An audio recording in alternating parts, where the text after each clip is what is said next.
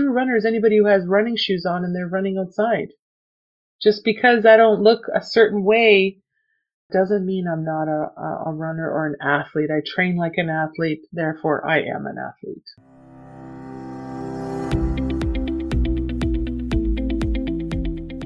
Welcome to Running is Cheaper Than Therapy podcast. I am your host, Dr. Wita L. Brown. I inspire and promote movement. I explain how running adds to life from a mental wholeness aspect, how obstacles can be overcome in life to make it to your finish line. Welcome to Running is Cheaper Than Therapy podcast, episode 48. Today, I welcome a clubhouse friend, Sandra Mikulik. She is a plus size athlete. She is a runner, an ultra runner, actually, a triathlete. She started a streak in March of 2018 of running or walking or a combination of both for 5K every day. She continues the streak to this day. The streak changed her life. The streak changed her neuroplasticity and helped heal childhood trauma and anxiety. Her streak was cheaper than therapy. She's run three marathons, 20 half marathons, 150K, and completed a triathlon over the past three years. She promotes an active lifestyle and empowers people and lets them know that size does not matter. Welcome, Sandra, to the show. Well, thanks for joining me today. Thank you for having me. I'm honored to be here with you, Wita. First, I want to say I love your Instagram page. I love your reels and your stories. I, I feel motivated. You know, it's funny that you say that because I was having coffee with a friend today and she said, you know, I'm actually annoyed by your motivation. Really? and I said, I said to her, I go, you know what? I appreciate your honesty. I said, because I'm annoyed by your thinness. And she goes, oh. And I go, yeah. Like, I've been doing this for 958 days, like my five kilometers every day. I go, I haven't lost a pound. It's not that I don't know how. I just haven't. And I go, so if you're annoyed by my motivation, I'm annoyed by your, your thinness. And she goes, okay, you have a good point. And I said, yeah. Like, what a stupid thing to say. But I do get it. I do get it because sometimes when we see other people do things, it reflects back the things that maybe we wish we were doing and we're not. So then that becomes annoying. And I get it. As much as I, I will, I did not take that at all the wrong way. I actually felt very um, grateful that she said that because she trusted me enough to say that. And you know, I get it. I get it because I was, I was where she was three years ago before I started running. So I do get it. So what made you start running at the age of 43? Well, I wasn't being chased by anything. We'll, we'll rule that out. So I was not born in Canada. I was born in another country and I came here and I didn't speak any English. I was six years old and my parents, you know, were immigrants, didn't speak a word of English and they had a very, we had a very rough go of things, you know, when we, when we got here, no money, nothing. And so my brother was four, I was six and you can imagine that my parents first priority was not to build their daughter up so she had good self-esteem. Okay. Their first mm-hmm. priority was keep a roof over our head, keep food on the table, keep clothes on us. And then every single one of their frustrations and fears and irritabilities and anxiety all bottled, bottled up. Uh, we became the uh, target of that you know, mm-hmm. me and mm-hmm. my brother. Growing up like that, and then I had, you know, a lot of anxiety as a teenager, and that's not nothing unusual. I think I even developed some sort of learning disability because I was not able to focus in school. Mm-hmm. I didn't finish university or even college. I, I was always a hard worker and I always showed enthusiasm in anything that I did, and that kind of got me through life. But I guess and also after I had my four children, I had very bad postpartum to the point where, you know, there were days where I thought I was just going to throw myself out of a moving vehicle. or drive the car off the cliff because I thought it was easier that way.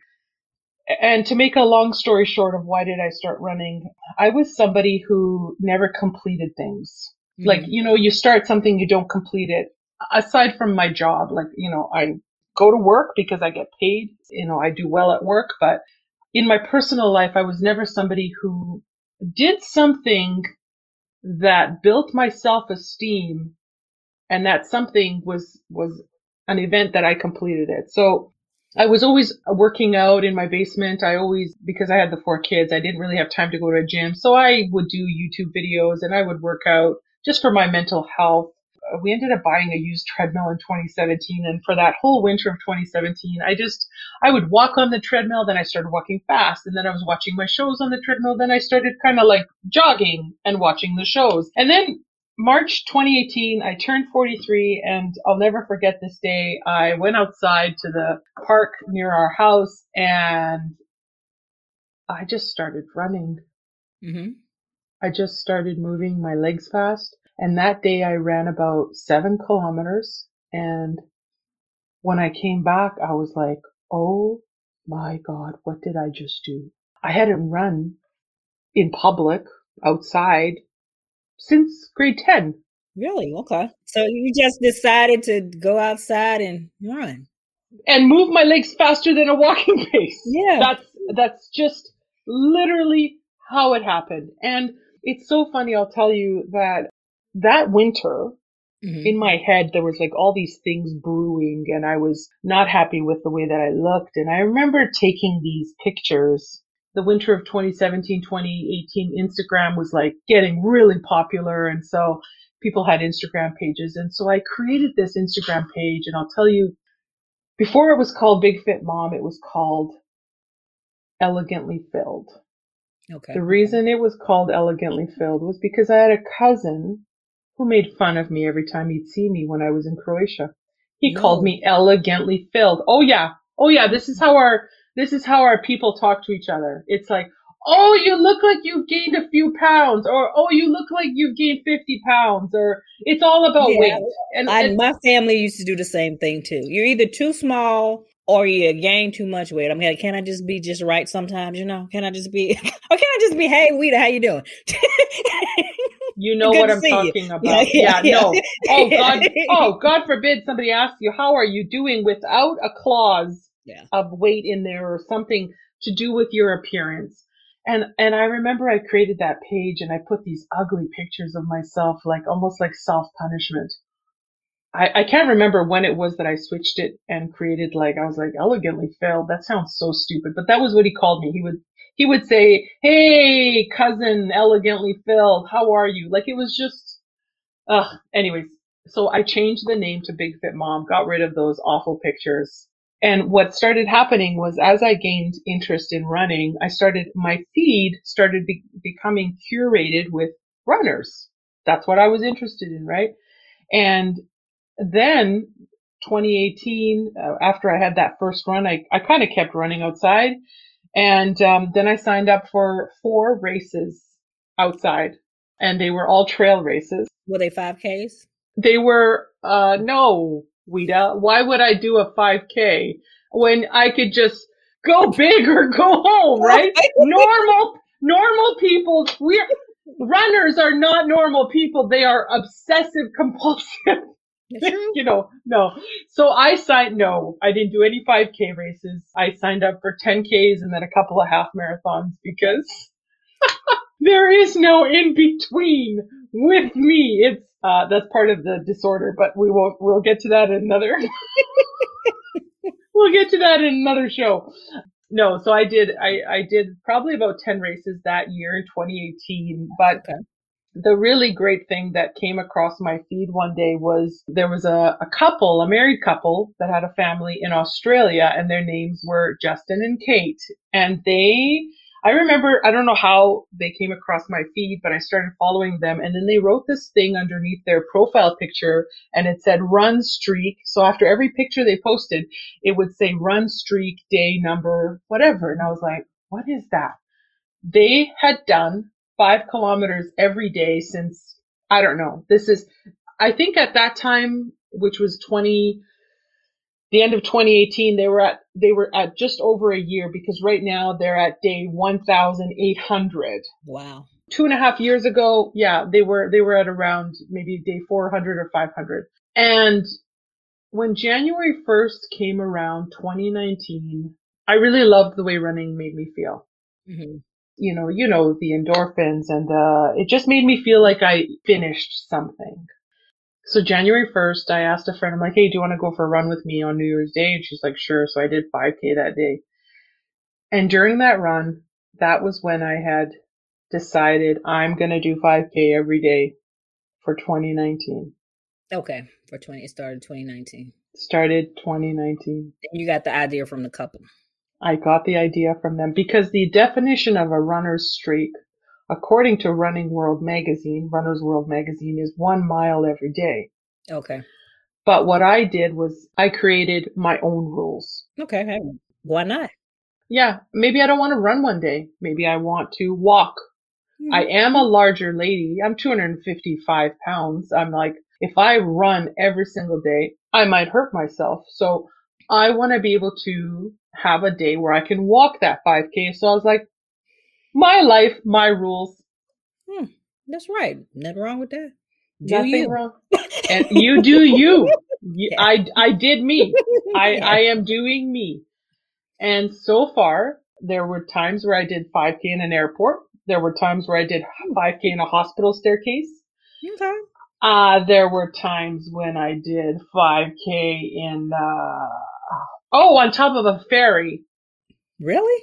Yes, Okay. yes, yes, yes. And what's funny about a ferry is if, if any of your listeners ever have to do their run or a walk on their ferry is you can't use your Garmin because it catches the speed of the ferry. Oh yeah, it messes up. Yeah, yeah, yeah. yeah. I, I, I didn't know that. I, I totally forgot that because that makes sense. But I was like, shit, it thinks I'm going like 20 knots and I'm, And I have no idea how that calculates into miles. I don't, I don't even know. I am, yeah, uh, it was so funny, but yeah, I've done it in very weird places. You know, not too weird, but I mean, airport, whatever. yeah. Walking up and down while I was waiting for a, a flight. But yeah, I've made it work. It's become, it's become the level that brushing your teeth is for me. That's the level that it's, that it's at. What day is today? Today is day 958. Okay, wow, amazing. Yeah, 958. And it's like it was yesterday that I started. That's how fast it's gone. 2019 was super great because I was able to go to Seattle for the Seattle Marathon and travel to other cities and do races like in Vancouver. And then 2021, every single race that I had scheduled got canceled. You mentioned that running changed your neuroplasticity and helped you heal a lot of trauma and anxiety. What do you mean by that? for me personally. So, you know, everybody is different, but when I started doing the 5K, the self-talk that we have going on in our brains is so powerful. It is, It is. it is crippling how power, how powerful it can be. So when I started doing the 5K, the kinds of things that were going through my head were, what are you doing this for? What point do you think you're proving? What are you trying to prove? You know you're not going to finish. You're, you're going to remain the same. Nothing is going to change about you. This is a waste of time. So those were the things that were running through my head. It started all around day 100 mm-hmm. after my brain was like, I've had enough of this shit. Okay. Yeah. Stop this shit. What are you trying to prove? They became louder and louder and louder. I didn't stop though. There were, there were, there were moments where I was crying while I was on my walk and I was like, oh my God, this is going to make or break me. And it was so lonely, Wida. Some days were so lonely. As you know, as an athlete, when you're training, it is lonely Mm-hmm. what I started doing on the on the walks and the runs was I started listening to I was listening to a ton of podcasts, Mm-hmm. uh, you know, here and there, and uh, books. So one of the books that I saw on Audible was The Body Keeps Score. Okay. He talks about trauma. So as a child, I was physically punished a lot. Mm-hmm. That's just what my parents knew. And my mom experienced her own trauma, which she only told me about at the age of 30. I want to say 35. I found out what happened to her and it was, it was awful. Mm-hmm. Something that she experienced as a 14 year old that, you know, ne- she never should have and she never got help for it. And then my dad, so these two people who had severe trauma married each other, okay? Mm-hmm.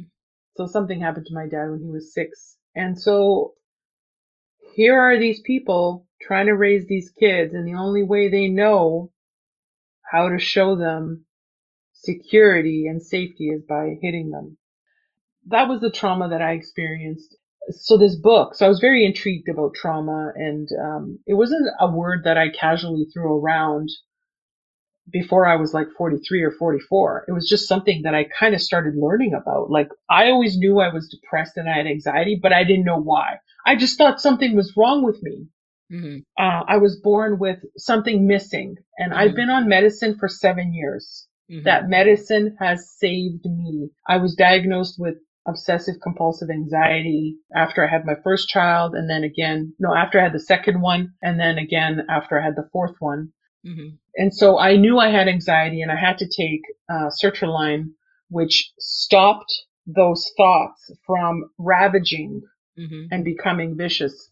And it, and it has worked, which is Okay. probably one of the w- reasons I've been able to kind of get past my blockers. But anyhow, that book, The Body Keeps Score, he talks about three ways to heal trauma. Three scientific, proven, medically documented ways. He's a doctor that had uh, spoken to, you know, any, from people who were army veterans to, you know, children that had been taken away from parents. Like, so all, all the, the book is a Bible in that whole industry. But so the three ways are, first one is therapy counseling, Mm-hmm. which I had tried. The second way is medicine, Mm-hmm. because there are some people who just, you know, schizophrenia and chemical imbalance. I, I had a chemical imbalance. Third way, which was what stopped me in my tracks, and I'll never forget the day it stopped me in my tracks as I was walking and I had to stop and replay what he said. To use the body to have visceral experiences that contradict the helplessness and rage you feel. I like that. And I was like, holy shit. Mm. This is what I've been doing. I've been using my body to have visceral experiences that contradict my helplessness and rage. Hmm. I like it. And- I love it. Yes, I like the way you explain that. Every time I was finishing a 5K, that completion Mm-hmm. started to become ingrained deeper and deeper and deeper in me. Just like every time somebody says, you're an idiot, you're an idiot, you're a loser, you're worthless, what happens with that? It becomes ingrained deeper Mhm. and deeper and deeper into your visceral makeup of your body. So the opposite can happen if you do something that builds your confidence like a walk or a Mhm. run or, or Mhm. even 20 push-ups a day. Mm-hmm. So that was the first thing that changed my life and made me, helped me to continue to do the 5K. The second book was James Clear's Atomic Habits. Okay.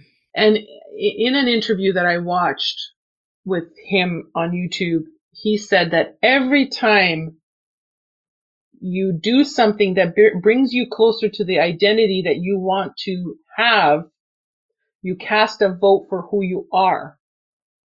So every time I did my 5K, it cast a vote, not for a runner or it cast a vote for me personally that I was a completer, That you're a winner.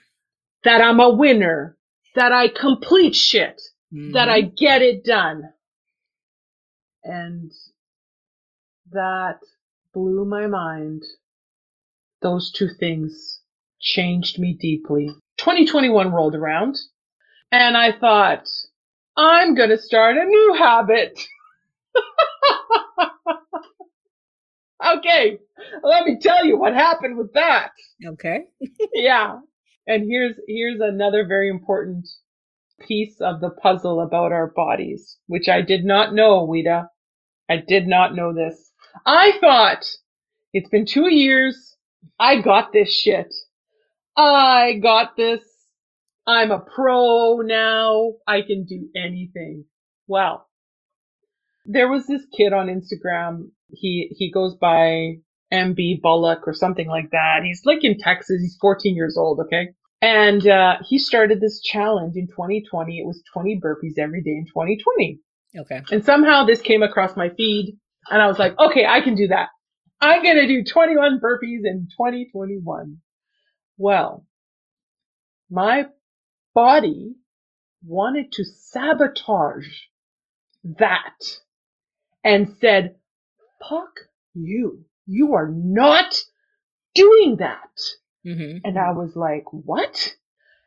And, and the reason I explain it like that is because my body had physical reactions to me doing these burpees, even though I had done 5K for what, 365, 365 days times two, 730 days. Mm-hmm. And I'm like, what the hell is going on? I did them. It was so painful and so, it was, it was awful. The first 14 days of doing 21 burpees every day. Mm-hmm. The messages going through my head. You, what are you trying to prove, lady? Like, what are you trying to prove? Okay, we already gave you the 5K day. Don't think that you can add another habit on this body Mm-hmm. without us putting up a fight. Okay, I'll get to the point. I listened to another podcast from Rich Roll. He had Huberman Lab, Andrew Huberman, Mm-hmm. scientist at the University of Stanford. So, University of Stanford, scientist of neuroplasticity. So freaking interesting. So, Andrew Huberman and Rich Roll on YouTube. And a- after about a half an hour into the interview, he talks about how, and this is, I did not know this, the body is not controlled by the brain. The body is controlled by the nervous system. The nervous system will do absolutely anything to protect you from fear True. or things that they believe are or harmful. Yep. are harmful. Mhm. So, and the way you know that it's doing that is the physical reaction that you will have to starting anything new. Mhm. Why were we not taught this in school? Because if we had been taught this in school, most of us wouldn't have thought we were losers growing up. Mhm. And it was at that moment that my brain calmed down. I've been doing the burpees ever since. So it's been 220 days of 21 burpees every day. It's amazing what I've learned on this journey. It is about my capacity of what I've been able to achieve as, as a human, Mhm. as a mom, what I want to pass down to my kids, what I want to show them. You know, the person who I was even 10 years ago, losing my shit, throwing stuff all over the house. It just wasn't good. Mhm. And I didn't want to stay like that. I just didn't know how I was going to change. Mhm. And I guess for me, I had to go through this journey, 958 days of it. Maybe there was a shorter way. I don't know. But I would never want to redo it or change any of it because it has made me who I am today. And you know, I, I've talked about this on a number of other podcasts with people. I, I kind of think that there are a few different groups of people in this world and there's the people who were very fortunate that their parents raised them and they listened to their parents, but that they were raised in a way where they did as they were told, went to school. Then when they finished school, they went to university and, and they, they had that foundation of completing a degree. Mm-hmm. Okay. And then there's the people who didn't have that luxury Mm-hmm. or didn't go through that journey where their self confidence was built by achieving something big like Mhm. that. Mm-hmm. Mm-hmm. I'm an immigrant's child. I wasn't given that. My parents have a grade five education. We didn't even have, we had an outhouse Mm-hmm. up until 1990. Mm-hmm. I mean, we moved to Canada in 1982, but back, back home at that farm where I was born. Mm-hmm. So I, I guess what I want to say is that I, I, I probably needed to go through something like this. This was my school, if you know what I mean. Okay. Like, you know, you know how there's people who go through the school of hard knocks or like a, a, a school that teaches you something. This has taught me something. So the streak changed your life. Oh yeah. Oh, for sure. Every day, every day going out there doing my five kilometers, no matter what the weather was, rain, freezing temperatures, that changed me and it just changed my mental health. And that's the most important thing in all of this is, is my mental health. So the streak was cheaper than therapy for you. Like running is cheaper than therapy for me. Well, it's actually really expensive, but just those damn shoes. See, Yeah, yeah. sh- I, you know how many shoes I go through a year? But Oh, no, yeah, it's true. lot. It's still yeah. cheaper than therapy. Yeah. Still cheaper than therapy, and I probably got way more out of this. My my cardiovascular, my heart health, my you know all that stuff for sure. But yes, you know what I'm saying. Um, yes, yes, I do. I'm so grateful that I've been able to do this. Like that I that I found this. Mm-hmm.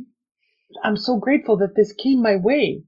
I'm so lucky. I'm fortunate. There's so many people who don't end up finding something like this that recharges them and gives them birth, lets them become reborn.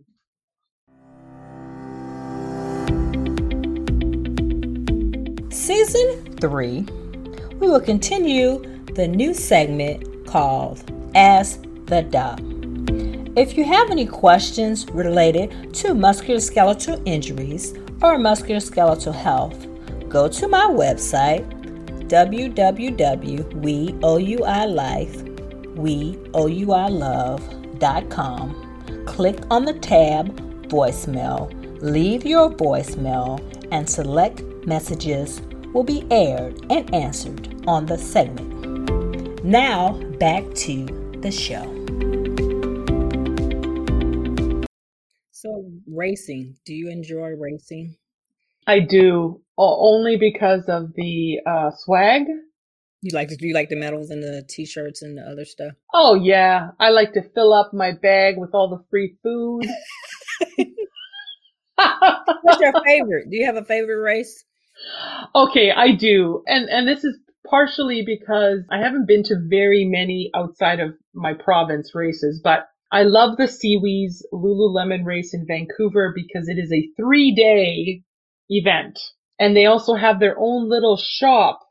They also have their own collection of clothes that they only specifically put in that store on that race weekend. You can't get it anywhere else, so it's it's very cute and mm-hmm. like, you know, just very, it's a great experience. Mm-hmm. The second race that I love the most is the Seattle Marathon because that was my first marathon and I'm an ambassador for them. Also because it's a big city, but it's not a, I think they maybe, it's less than 10,000 people, but it feels so, it feels small. Okay. It's a very personal race. Like it's not, you know, like the Chicago Marathon or the New York City Marathon. I can't imagine. Like 40,000. Yeah. Yeah, no, no, mm-hmm. no. This mm-hmm. is, this is, there's still bread waiting for you with soup at the end of the race. Nice. Yes, yes. Even if you finish at seven and a half hours, there is still bread and soup waiting for you and a couple bananas. That's good. Well, New York, I think New York, even though if you don't finish at a certain time, your name's not in the paper. I think you have to finish in four and a half, which my name is not in the paper. But the crowd support is awesome. Even for the back of the packer people. People are there to greet you. Um, even some of the professional runners are like at the end cheering you on at the finish line. So it's really Mm. great crowd support. It's definitely on my bucket list. Yes. What year did you do it? 17. I was almost crying, but you know, I have to look good for the camera. At the end, I was like, get yourself together. Because I was hurting so bad in the race. I was like, get yourself together for you can smile at the end. yeah. Grit your teeth. Yeah. Yeah. It looked Oh, like you I'm know. running, even though it was like hobbling. But yeah, I was hobbling at the end. Squeeze the butt cheeks. Yeah. so, what got you into doing triathlons?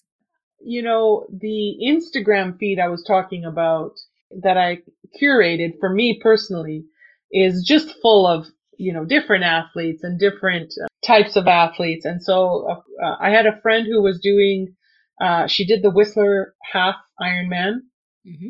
that year that she did the half Ironman, I decided to sign up for the Olympic distance triathlon in in my city here in Kelowna. I don't know how to swim, so I had to learn how to swim. It was very very painful. Mm-hmm. Um, the paddle boards kept circling me and asking me, "Are you okay? Are you going to make it?" I was like, "Yep." So an hour and ten minutes later, for a one and a half kilometer swim, so less than a mile. That's how long it took me. Because the mistake I made was I did not, so that for the open water swim, Mm-hmm. the mistake I made was I trained in shallow lake water. I Okay. didn't train in deep, dark water. So when I got to the swim, I look in the water, I was like, holy shit, it's black. yeah. I cannot see in this water. The, uh, that was it. I'm not putting my head under the water. So I swam like this the whole mile. You made it. You made I it. I made it. That's what counts. That's what counts. And That's so, counts. yes, Because my first year of trying, I freaked out every single race. In the first race, I was the very last person. The kayak guy was next to me. I'm like, am I the last person? He's like, you are. Keep going. You're going to finish, though. keep going. like, okay. keep going. He's like, keep going. If my life depends on it, you're going to finish, lady. And Yeah. one race I did, I, I swam like maybe like five strokes, and I looked up and did like a doggy paddle. By the end of the race, my neck was hurting because I kept looking up. Yes. Yes, you're like, yeah. yeah. Oh, did you my, my, but I finished the race, um, finished the swim and peed in my, uh, tri suit. right up. So, you know, and I can't wait to do a, um, a half Ironman. I, I love the distance of running a half marathon. Uh, I'm pretty good on the bike. It's just the swim. So I'll, I'll just keep working on it. The triathlon that I had signed up for in July got canceled. And then the one in August I didn't go to because, uh, it just, there were some conflicts with my work. I'll do it next year. It's, it's definitely a huge accomplishment when you, when you can finish your first, um, half Ironman. I mean, how many have you done? I did two, and I did one full. But Louisville, the swim was canceled, so I wanted to do another one.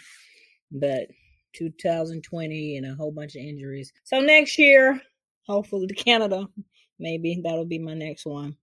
Oh, that'll be so great. And it's it's such a beautiful course too with the lake. So I, I really hope to see you here next year. That'd be wonderful. With social media and mainstream media, and I saw this on your blog, kind of like perception versus reality. And with the media and mainstream, it's like the perception that you have to be quote unquote perfect to be a runner. You have to be quote unquote perfect to be any type of athlete. And quote perfect is like the the way you look. You have to look a certain way, and there's no like one look, and there's no like one. You're not like, oh, I'm not a runner because I don't look this way. I'm not a runner because I don't run a seven minute mile. I'm not a runner because it's like you kind of define what you want to be. It doesn't have to be what quote unquote mainstream media says it's supposed to be. I feel sorry for our younger generation because they don't know what's ahead of them and they're going to have to figure it out. But for me personally, at 46 years old, at this age right now, I don't give a shit about what Runner's World magazine says or what Women's Running magazine says.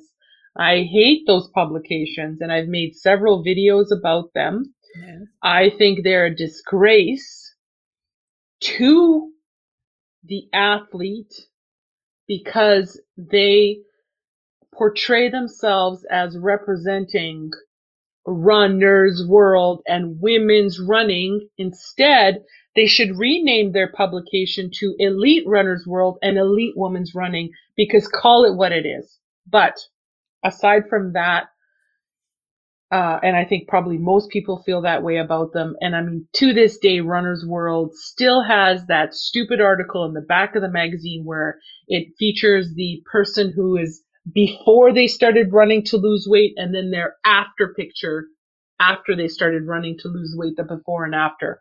So running has this bad rap about it's only for losing weight, right? You only get into it for losing weight. You don't get into running because you love running, right? At least the majority of people. But all I want to say about social media is that if you think that, if you think that you have to look a certain way, you have to run at a certain speed, then people are setting themselves up for failure.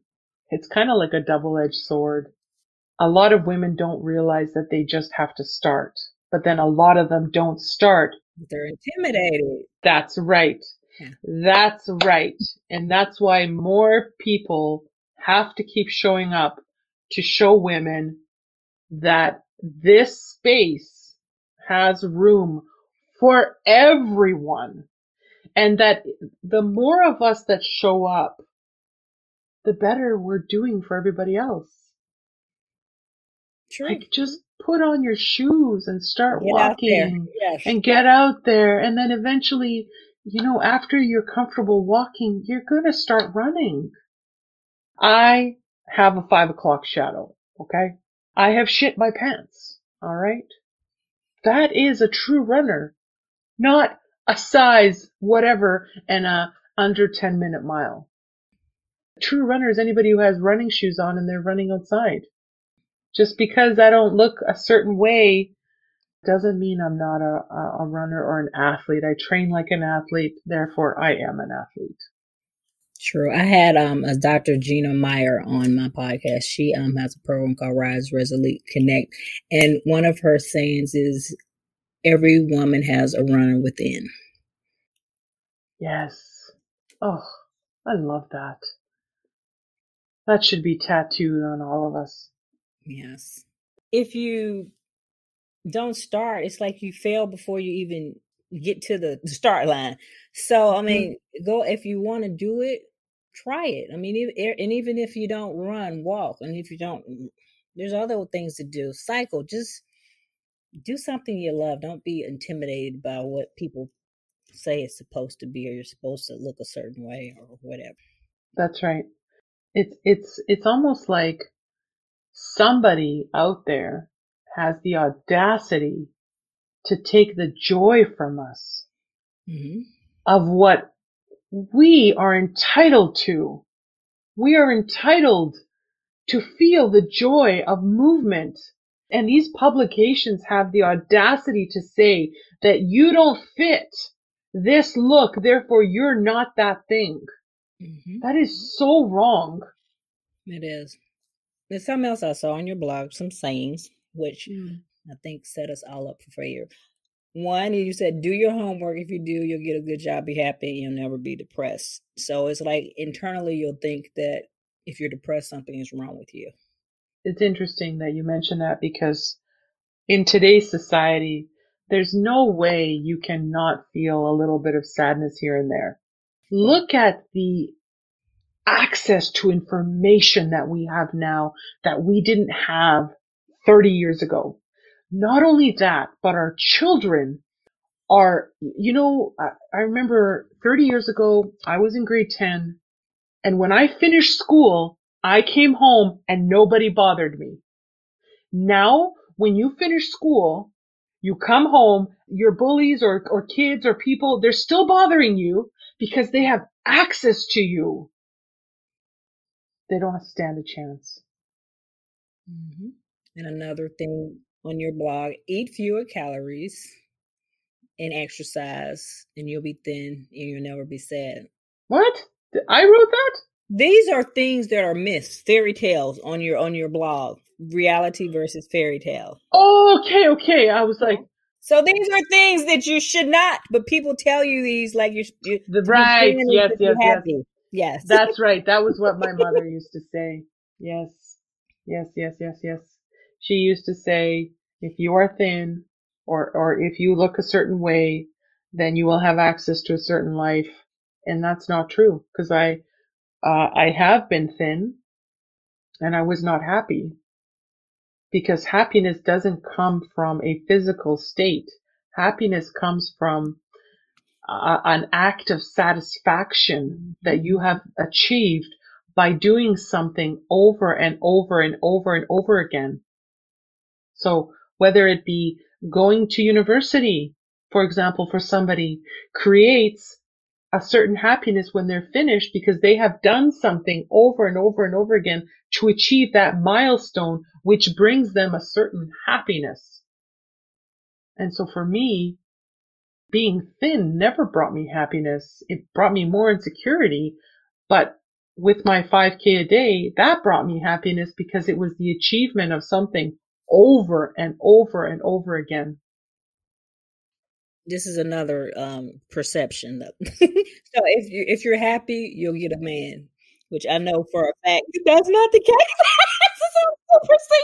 yes, you know, it's so funny how um, there's this generation of parents that raised our generation to think that if you get a man, you have it all made. And that's just not the case either. There's this other book that I read. It's called Feel the Fear and Do It Anyways. And in this yes. book, yeah. And in this book, they break down your life to like 12 squares, right? Each of the 12 squares represent, you know, one represents maybe family, religion, friends, job, hobby, interests, health, love, etc. So if love or your relationship with a man takes up 80% of that block and then it's gone, what are you going to do? Yeah. So all these other areas of your life need to create equal components that then complement your who you are. And, and so unfortunately, when I met my husband, he was my 80%. percent mm hmm so I didn't learn anything. And, and in fact, there were days where my mom said to me, I can't believe you landed that guy. Really? Oh yeah. Oh yeah. Yeah, you're so lucky. I can't believe you you found him. I'm like, it, it, you know, and just when people like say stuff like that to you, you're like, oh, well then maybe something bad's going to happen. Oh, so you're saying that it's not going to last. Mm-hmm. Becoming skinny and then finding a man, those are preconceived perceptions that young people have put, have had put into their brains by an older generation that they themselves did not have anybody to show them how to create satisfaction in their life that comes from within. Mm-hmm. Another one, never pursue crazy ideas.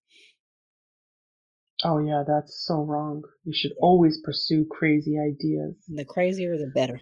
That's right. that's right. So you don't live a life of what ifs. What ifs. So you don't live a life of feeling like you missed out. So another thing I found on your blog, these are good. Number of friends does not validate worth. Oh God, I wish I knew that. A long time ago I would have, oh man, the amount of chasing I did of friends thinking that it validated my, oh my God. I spent my whole life chasing people because my, unfortunately, my, my parents just didn't know how to teach me to value myself. So I thought that if I surrounded myself with a certain number of people, then I was valuable. So wrong. Now I try and push people away. I'm like, get the away from me. Yes. Quality versus quantity. That's right. That oh, it's so right. oh. Um, another one, inspire yourself first, then others. That's right. One good thing my mom did teach me, I mean, she's not, she's, my mom is a wonderful, big hearted lady. She just, those are the only tools she had. Yeah. And, and she came from a, uh, she came from a mom who gave birth to 11 children. And then her husband had to go to Germany to work because there was no work in our country. So she was left with these 11 children. Yeah. If you look for inspiration in others, you are always going to be void of, there's always going to be an emptiness inside you. Whereas if you try and inspire yourself first with a love for something, a hobby, a passion, you are going to radiate this light and then you will attract others to your table. I agree. And one last one time stops for no one. No, it doesn't. It does not stop for no one. These last 958 days would have happened either way. So either way, if I had decided to do the 5K a day or if I had not, 958 days would have passed. Mm-hmm, so what, what is better? Is it better to do something because time is not going to stop for you anyways and it's going to fly by? Or is it better to not do anything? But like Nike says, just do it. Just do it. If you were to go back and give yourself advice at a young age, what would you tell yourself? Oh my God. I have no idea. No, I'm just kidding. That's such a hard question. I don't even know if she would have listened to me because, you know, sometimes we have to get burned by the stove to learn that it's hot, right? So I probably would have told her, no matter how hard it is to finish a degree. It's the one big thing I regret. Because even if you never use that degree, it's still a bartering tool for something. Or maybe go back later and do it, but just, you know, 30, 40, whatever. And the second thing I would have uh, said to her was find a passion. Find something that lights the fire inside you and just keep doing it no matter what's going on in your life. Just keep doing that. Great advice. Great advice. Any last minute words of inspiration for my listeners? So my last minute words and inspiration are whatever your story is, somebody wants to hear it. And that story that you share with other people will be somebody's guiding light in their darkness. The more people that share stories, the more people will come out of darkness. I agree, and I love it. You never know what people are going through, and you never know what they need to hear to yes. help them. Mm-hmm.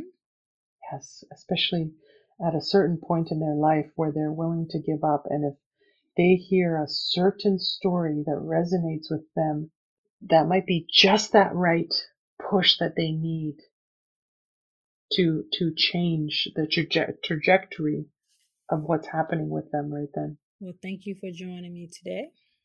Thank you, Ida. It was a pleasure.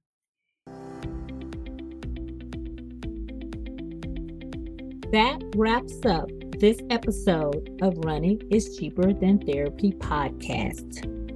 Thank you for tuning in. If you already haven't, please download Running is Cheaper Than Therapy podcast on Apple, Spotify, or however you listen to your favorite podcast.